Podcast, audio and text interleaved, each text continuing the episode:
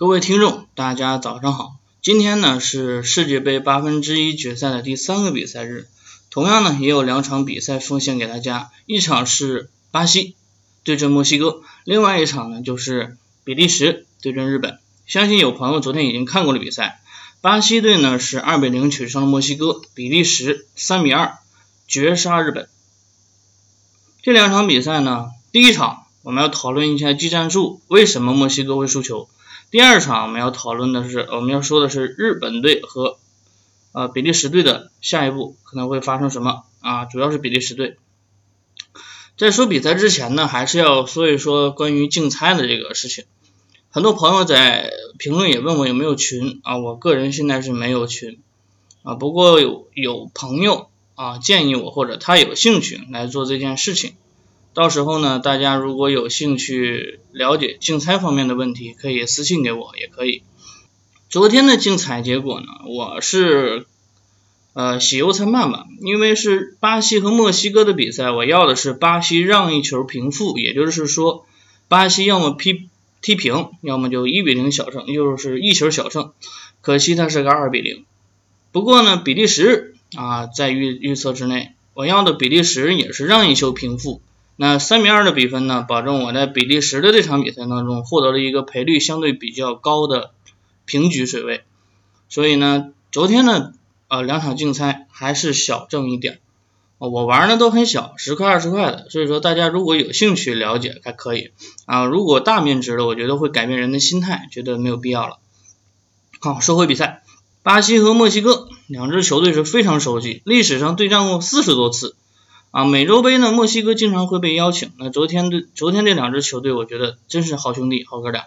两支球队特别像。巴西队打到现在为止是第四场比赛，已经换了三个，已经使用过的三个队长。啊啊，米兰达当过队长，席尔瓦当过队长。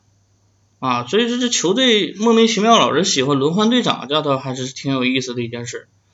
那墨西哥方面也有这个爱好。墨西哥这场比赛上了老将马克思，然后就是队长，呃，之后呢，队长又被换下了，啊，所以说这两支球队啊，真是美，真是美洲球队啊，就是很随性，看心情来。更有意思的是，两支球队总有球员喜欢烫头啊，喜欢染发，这说的土一点，就喜欢焗油啊。之前呢，内马尔啊已经把头发理好了，变回黑色了，但是。墨西哥这边倒是有两个朋友挺喜欢染头的，一个是小阿豌豆埃尔南德斯，另外一个就是萨尔塞多啊，这俩都染了一头金发，远看还以为是光头呢。这个造型让我想到了什么？让我想到了一个三线城市城乡结合部小发廊的小混混啊，这个这个造型实在是没谁。这个造型如果放在日本队，我估计大概是五年前本田圭佑的造型。好吧，先不说造型，也不说队长，说说排兵布阵。巴西队这场比赛布置的还是比较清晰，祭出了一个三二三幺的战法。后防线上首发的边后卫的位置上有一个变化，是上了费利佩。中后卫依然是米兰达和席尔瓦，右边后卫上的是法拉。中场后腰位置是保利尼奥和卡塞米罗，这也是比较稳定的。前场进攻线左面呢是库蒂尼奥，右呃左面是马内马尔。中间是库蒂尼奥，右边是威廉，锋线上的单箭头是热苏斯啊。这套阵容是巴西队练过很多次的了，相对熟悉，所以说还可以。墨西哥呢，寄出的还是一个四三三，但是在首发方面也有一些改变。首先门将奥乔亚，这个是墨西哥队，我觉得是最重要的人了。后场方面呢，左边后卫加利亚多，呃，中后卫分别是塞尔塞多。萨尔塞多和阿亚拉，右边后卫上的是阿尔瓦雷斯啊，这是他的后防线。中场三个人，瓜尔达多和埃雷拉，还有就是队长马克思。马克思这场上了首发，那拉云就坐在了替补席上。锋线三个人没有什么太大变化，左边是贝拉，右边是洛萨诺，中间是埃尔南德斯。啊，这套打法还是比较清晰的啊，墨西哥队比较清晰。上半场双方呢，真的打得很愉快，真是好兄弟。别看巴西有的时候是要压着墨西哥队打，而且制造了很多威胁，但是墨西哥队的控球率丝毫不落下风。两支球队最终比赛的控球率啊，也是比较接近的，是百分之四十九对百分之五十一，而且墨西哥还领先一点。所以啊，其实这两支球队作为拉丁美洲球队，就像我之前预测的一样，想要出平局难度还是比较大的。大家说，那上一届世界杯两支球队同组，为什么打出平局？小组赛和淘汰赛是一回事吗？淘汰赛是要命的啊，一定要打出好比赛。那小组赛有平局就够，那么你拿分就是关键。所以说，两支球队的啊这次交锋还是有所不同。巴西队呢？巴西队是本届世界杯夺冠的热门球队，那肯定是希望在九十分钟之内解决问题啊，所以说这场比赛也是比较积极的去做很多事情，而且打的也比较积极。其实说实话，上半场墨西哥防线就已经有很大问题了，奥乔亚已经封堵了好多次射好多次的射门。其实问题不完全在于墨西哥这条整体后防线，更多的是在于后腰线的防守，它是缺位的。所以说下半场刚一上来的时候，墨西哥马上做出了调整，换下了马克思，换上了拉云。但拉云不是防守型球员，他上场之后位置并非是很好的防守位置，导致整个墨西巴西在进攻的时候左边路啊会有一些优势。那第一个进球呢是来自于左边路的传中啊后点两点抢球来自于威廉，第二个进球也是通过左边路。啊，也是内马尔的传传中啊，后点的是替补登场的菲尔米诺打进一球，二比零终结比赛。这场比赛其实墨西哥队下半场的调整有一些问题，马克思的首发本身就有问题。马克思的首发，马克思作为一个年龄很大的球员，他是能打半场比赛，所以说墨西哥队的对阵，墨西哥队主教练肯定已经准备好，马克思上半场是登场，下半场会被换下，会被拉云换下，这是。在意料之中的，但是右边后卫五十五分钟被换下，阿尔南德斯六十分钟被换下，这个两个位置的调整，使得墨西哥在比赛进行到第六十分钟的时候，三张牌已经打完，很有风险的一个调整。可惜墨西哥这样的调整没有起到奇效，反倒是防线一再崩溃。其实墨西哥打到后来，你会发现这种美洲球队的防守防守能力确实有限啊，他更多的是看着啊，所以说我觉得墨西哥啊，这是这是出局吧，出局吧，也也应该理所应当的，就是在预料之中吧。那巴西队呢，没有以狂胜的方式赢墨西哥，也在意料之中，但是唯独不在意料之中的是两球，我觉得巴西队一球收下墨西哥比较靠谱。不过大家回去翻一下历史对阵啊，两支球队的历史交锋二比零这样的比分是非常常见的。巴西队呢整体上在这场比赛可圈可点的就是内马尔跑动积极，然后拉扯空间很大，而且还能送出助攻，所以说内马尔对于球队的关键作用很大。下一场比赛巴西的对手将会是晚间晋级的比利时，那这条锋线啊内马尔将会受到考验。那说到比利时呢，我们就要了解一下比利时和日本这场比赛究竟发生什发生了什么。其实比利时上半场真的是疯狂的在进攻，比利时的对手日本队是整个上半区公认的实力最弱的一支球队，所以说比利时队根本就没有太在乎，上半场就是狂轰滥炸。日本队呢疲于奔命，根本就基本上很少有进攻的机会，就是龟缩在自己的禁区防守三区在防守啊，非常紧。即使这么防守，也当中也是让对手制造了好多次射门的机会。那上半场日本队的进攻，呃，构成威胁的很少，或者说基本就没有。但是下半场刚刚上场，呃，才通过一次反击，柴崎岳的传球，然后远口元气在一个角度相对较小的情况下将球打进远角。这个球其实是比利时后防线解围的失误，没有能够将球打远，反倒是帮远口元气停了个球。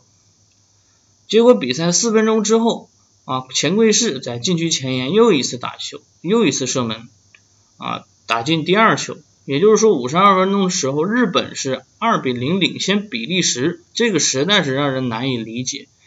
比利时的这场比赛的排兵布阵，这里先说一下，很有意思，后防线。上的是阿尔德维雷尔德，还有就是孔帕尼，还有维尔通亨三个后卫啊。比利时的意思就是打日本队就是三后卫就行了，前场就是强攻，中场呢有莫尼耶啊，有德布劳内啊维特塞尔、卡拉斯科，前场呢还有莫腾斯、阿扎尔和卢卡库，这就是狂轰阵型嘛。目前比利时打完日本这场比赛，一共是打进十二球，场均三个进球，但是一共也丢了四个球，场均一个丢球。所以这个比利时队的攻击线非常强大，但是防守线确实有些老迈吧。日本队抓住了机会，在下半场刚刚上来不长时间的时候，已经取得了一个二比零的领先。这个时候，日本队想要的应该是防守。但是比利时必须取胜。比利时首先做出换人调整，同时上两人，分分别是费莱尼和沙兹利。费莱尼和沙兹利登场之后，换下了卡拉斯科和莫腾斯这样的一个调整。这两个球员呢是加强进攻。那果不其然，其实呃比日本队的防守端虽然说进了两个球，但是防守的压力还是很大，被对手崩溃，被对手击溃只是时间问题。只不过。打进第一个球的维尔通亨依靠的是一个运气球，他在大禁区前沿啊，在大禁区侧面的一个位置，应该是想投球传向中间点，没想到球却顶进了远角，呃，这样川岛勇士很是难受啊。这样一个运气球拉开了比利时队反击的号角。五分钟之后，费兰尼争顶啊，打进了第二球。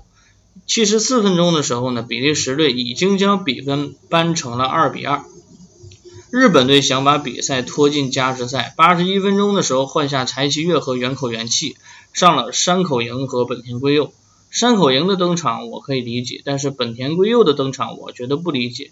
日本队这个时候上本田圭佑，看上去是个前锋的位置，想要攻击比利时，但是日本队如果攻击比利时，后防线一定会有漏洞。果不其然，九十四分钟读秒阶段，莫腾斯传给啊沙兹利。沙兹利完成绝杀。这场比赛呢，日本的控球率不完全输给比利时。在下半场的时候，日本队在领先的情况下，又开始长时间的拿球控球，啊，这个是日本队的特点。但是这场比赛当中呢，日本队确实表现是非常精彩，两球领先。不过日本队的这条后防线确实来对抗比利时的攻击还是难了点儿。